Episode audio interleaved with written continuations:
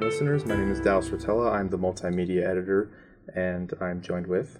My name is Andi Balenger. I'm the opinion editor at the Northwind, and I will be moderating today's podcast where we will be discussing Divest NMU and their upcoming protest, or by the time you listen to this, it will have already happened, but a protest at the NMU versus Michigan Tech hockey game. Before we begin, let's meet our podcast staff, starting with. Hi, I'm Madoline Plattenberg, the features editor. I'm Hannah, uh, one of the copy editors. I'm Kata Rothhorn, the editor in chief. I'm Willow Rasch, the features writer. And I'm Jackie Phillips. I'm the assistant news editor. Before we begin our discussion, our news editor will be giving you a rundown on what Divest NMU is. Okay, hello, my name is Ryley. I am the news editor. Um, so I've had the joy of getting to work with Divest NMU here um, for previous protests that they've had over the past year. Um, so Divest originally started out as a subgroup of the Eco Reps, which is our like environmental group here on campus. Um, and their main focus is just trying to encourage the university to pull fossil fuel investments um, and put them into green sourced energies, which would be like wind and solar, um, hydro, whatever else. Um, and they've just been um, pushing the administration to put their funds in these more green fund energies instead of like fossil fuels. Okay, I have I have thoughts. I have a lot of thoughts on this one.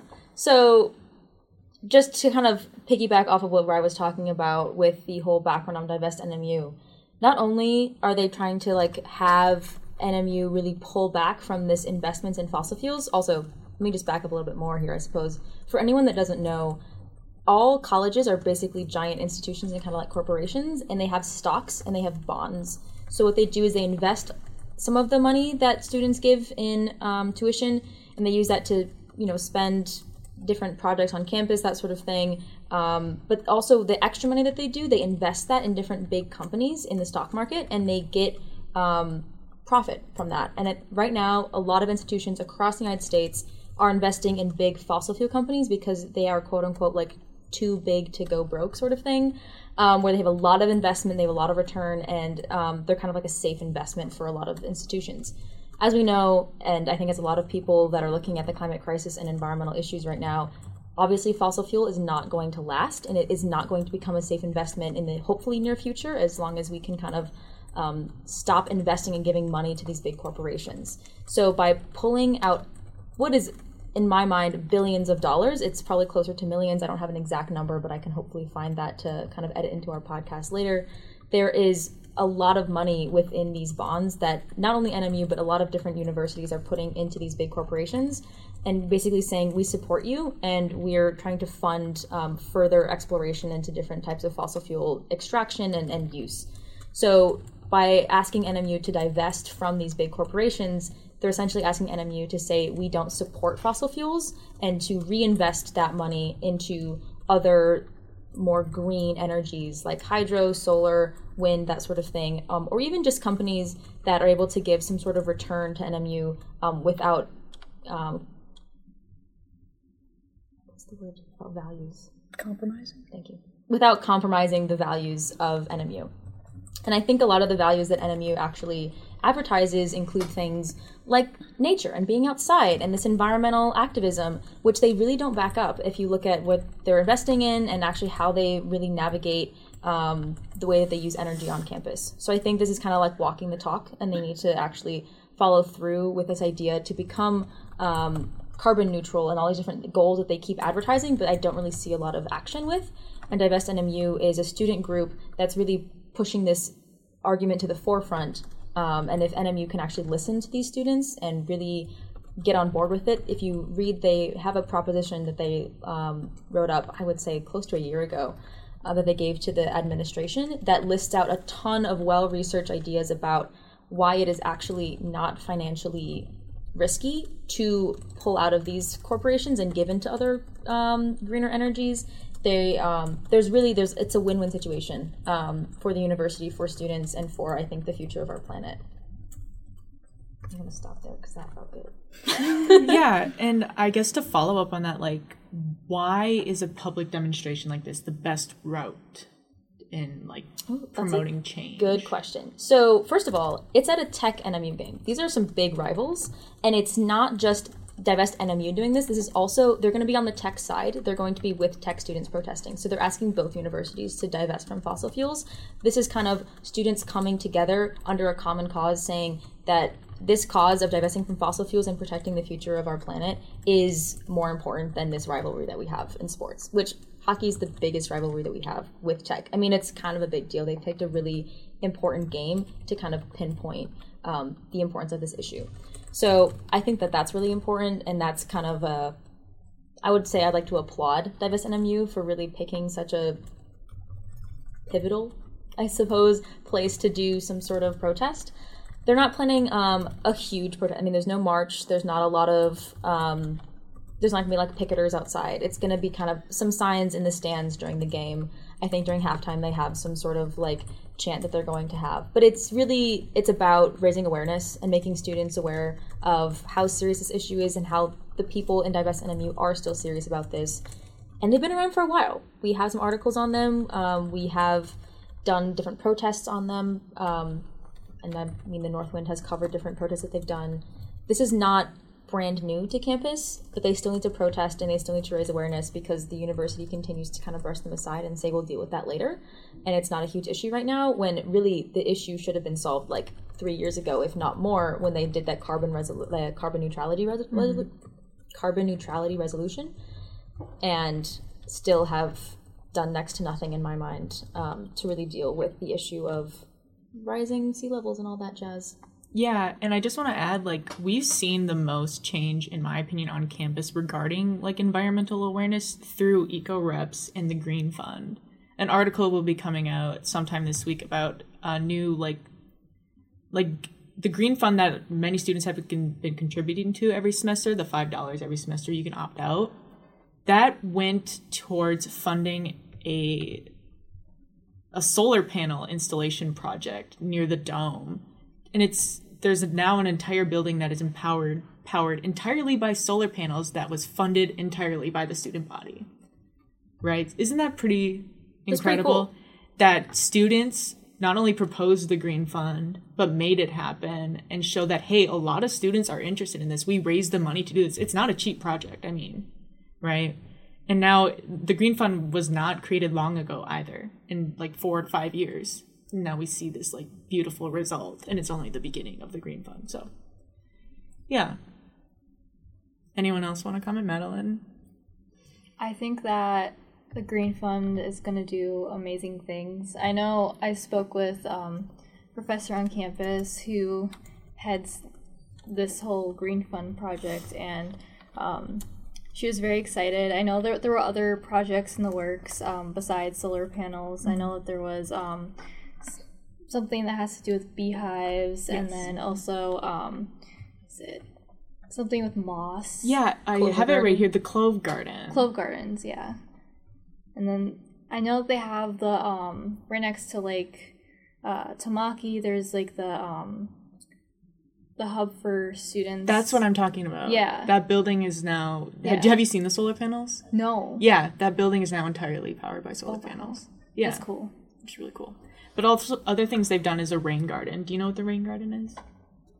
Sorry, I can't explain but yeah, they're starting a beekeeping thing too and composting on campus. So yeah. I've also lived in this area my whole life, um, growing up near Lake Superior and everything, and like, yeah, all of NMU's like advertisements, like sort of trying to pull students in who are like very environmentally minded, um, and like really care about that kind of thing. Um, yeah, so going in, you think, oh yeah, like that's their focus is the environment, like literally one of the biggest lakes in the world nearby, like this whole um, really important ecosystem, and then you come in and it's like very very like low standard efforts like just the bare minimum like oh we have a recycling bin. Like okay that's great but you got to do more than a recycling bin in a classroom to actually make a difference. Um, and i also agree that i think i don't think i've ever heard of like um, maybe some professors but not like any upper level management any like um, board of directors or anything on that level um, actually investing time and effort into this issue. I've only heard about student groups, whether it's like Eco Reps or the Green Fund or whatever. Um, I've only heard about their efforts, um, and it's kind of sad that um, we were told that this is what we're gonna get, and then they were like, actually, no, that was just to draw you in and make you give us your money. So, Yeah, I guess, I guess they're not technically lying. They are, they have green efforts. yeah. I think uh, the one that I like to talk about the most uh, when I have to like tell people about green efforts. Um, I'm gonna cut that because I that sounds bad. Um, some of the green efforts that are easiest to spot, especially when you're taking tours, are the no mow zones. Um, those they look great. Um, they really, I mean, uh, if you don't know, Marquette is a swamp. Um, we are on swamp land, um, and those no mow zones really show off our swampy nature. Uh, but there's also like proof of like animals living within that um, those no mow zones. Um, so it's nice that they're there, but that's like the main thing that they the main movement that they've moved to and then it's also like they don't have to take care of it. Now that it's there it's like it looks great until you think about it. Like they're they don't have to take care of it. They just don't like they're literally not mowing it. They're not doing anything but letting it sit there. It is nice that it, there is a like an actual small ecosystem around campus but it's like once they built it and put it in place that's all that has been done. And um, I, I know that especially when I was first coming to Northern, they talked about that a lot, like um, as one of their examples for like green, um, like movements is our no mow zone. Look how great it looks. Um, and then then it talks about recycling. So I guess they're not lying when they do say we are a green campus because they have done some green things. But it's also are they they might also be banking on the fact that we're surrounded by the woods. They're like we're a green campus because you can see the woods, but not actually being green on campus. So I know that someone on the Divest NMU board is from, I believe, Iowa, and she was part of a group down there that was successful in actually having the Iowa school divest from fossil fuels. So it's happened before, and they have a kind of a blueprint of with someone that has had a successful kind of campaign with the university to divest from fossil fuels.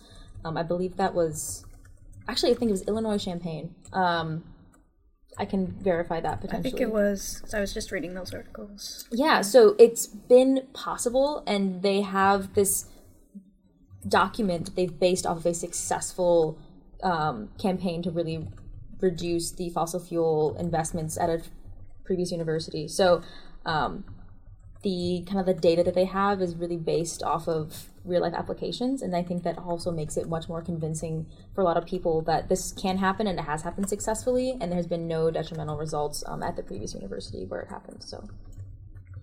I think to go off of that too. So at Northern, they want so Divest NMU wants um, the university to pull, I believe, all of their fossil fuel investments by 2028, with 50 of these being pulled by 2025.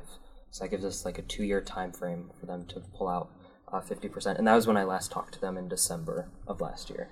So and I had talked to them to, um, I believe in March of that year, and that was their same proposal was what they had at, in March as well. Was to have that. Any other comments? I think I have one more comment too. Um, so we talked about the no mo zones also. So we had um, a lot of buildings have been built on top of those, or they've been taken down or removed um, to make new or buildings to replace them as well. So like they have them and they advertise that they have them, but they've also taken from them. Um, not in any of the time that any of us that are currently at Northern have seen, but in the past decade or so, they've taken away from them. Yeah. Also, to go with what Sal was saying, where they advertise about being green, but a lot of it is really the surrounding area. You know those billboards that they have that are like "Be Northern," "Be Yes. Different"? Mm-hmm. That's all like Lake Superior and the outside of Northern area. Be you know? adventurous. Be Yeah, wild. it's like a little kayak on the sunset on Lake Superior, which is great. You can do that. That's feasibly like accessible if you're a student at Northern. That's not Northern's campus at all. Mm-hmm. None of the billboards actually show campus. they show the Marquette area, which is fantastic. But they're really kind of advertising and pushing this marketing strategy of we're an outdoors campus, we're really green, we are like one with nature, if you will. And then their actual policies are not supporting that environment that they live within. Like the whole fossil fuel thing, if that is per, like perpetuated, really we're kind of devastating the ecosystems that they're advertising. It's not just northern; it's this entire like global ecosystem and the local ecosystems. Um, so it's like it's walking the talk with the whole marketing, fossil fuels, all of that jazz kind of like ties together. Um, but yeah, the way they advertise is definitely they advertise the area that is natural around Northern's campus, and it's not actually on campus. Yeah, go ahead. I've actually been to one of the Divest meetings. It was last semester. And one of the things they brought up was that I believe, at the very least at the time, I don't know currently because I haven't looked it up, uh, NMU had, was divested. Was uh, some of their, pro- like, money was involved in, like, Russian oil. So not only that, work, the reason we is also kind of like a little bit funding the war in Ukraine right now, which is another conversation to add to this.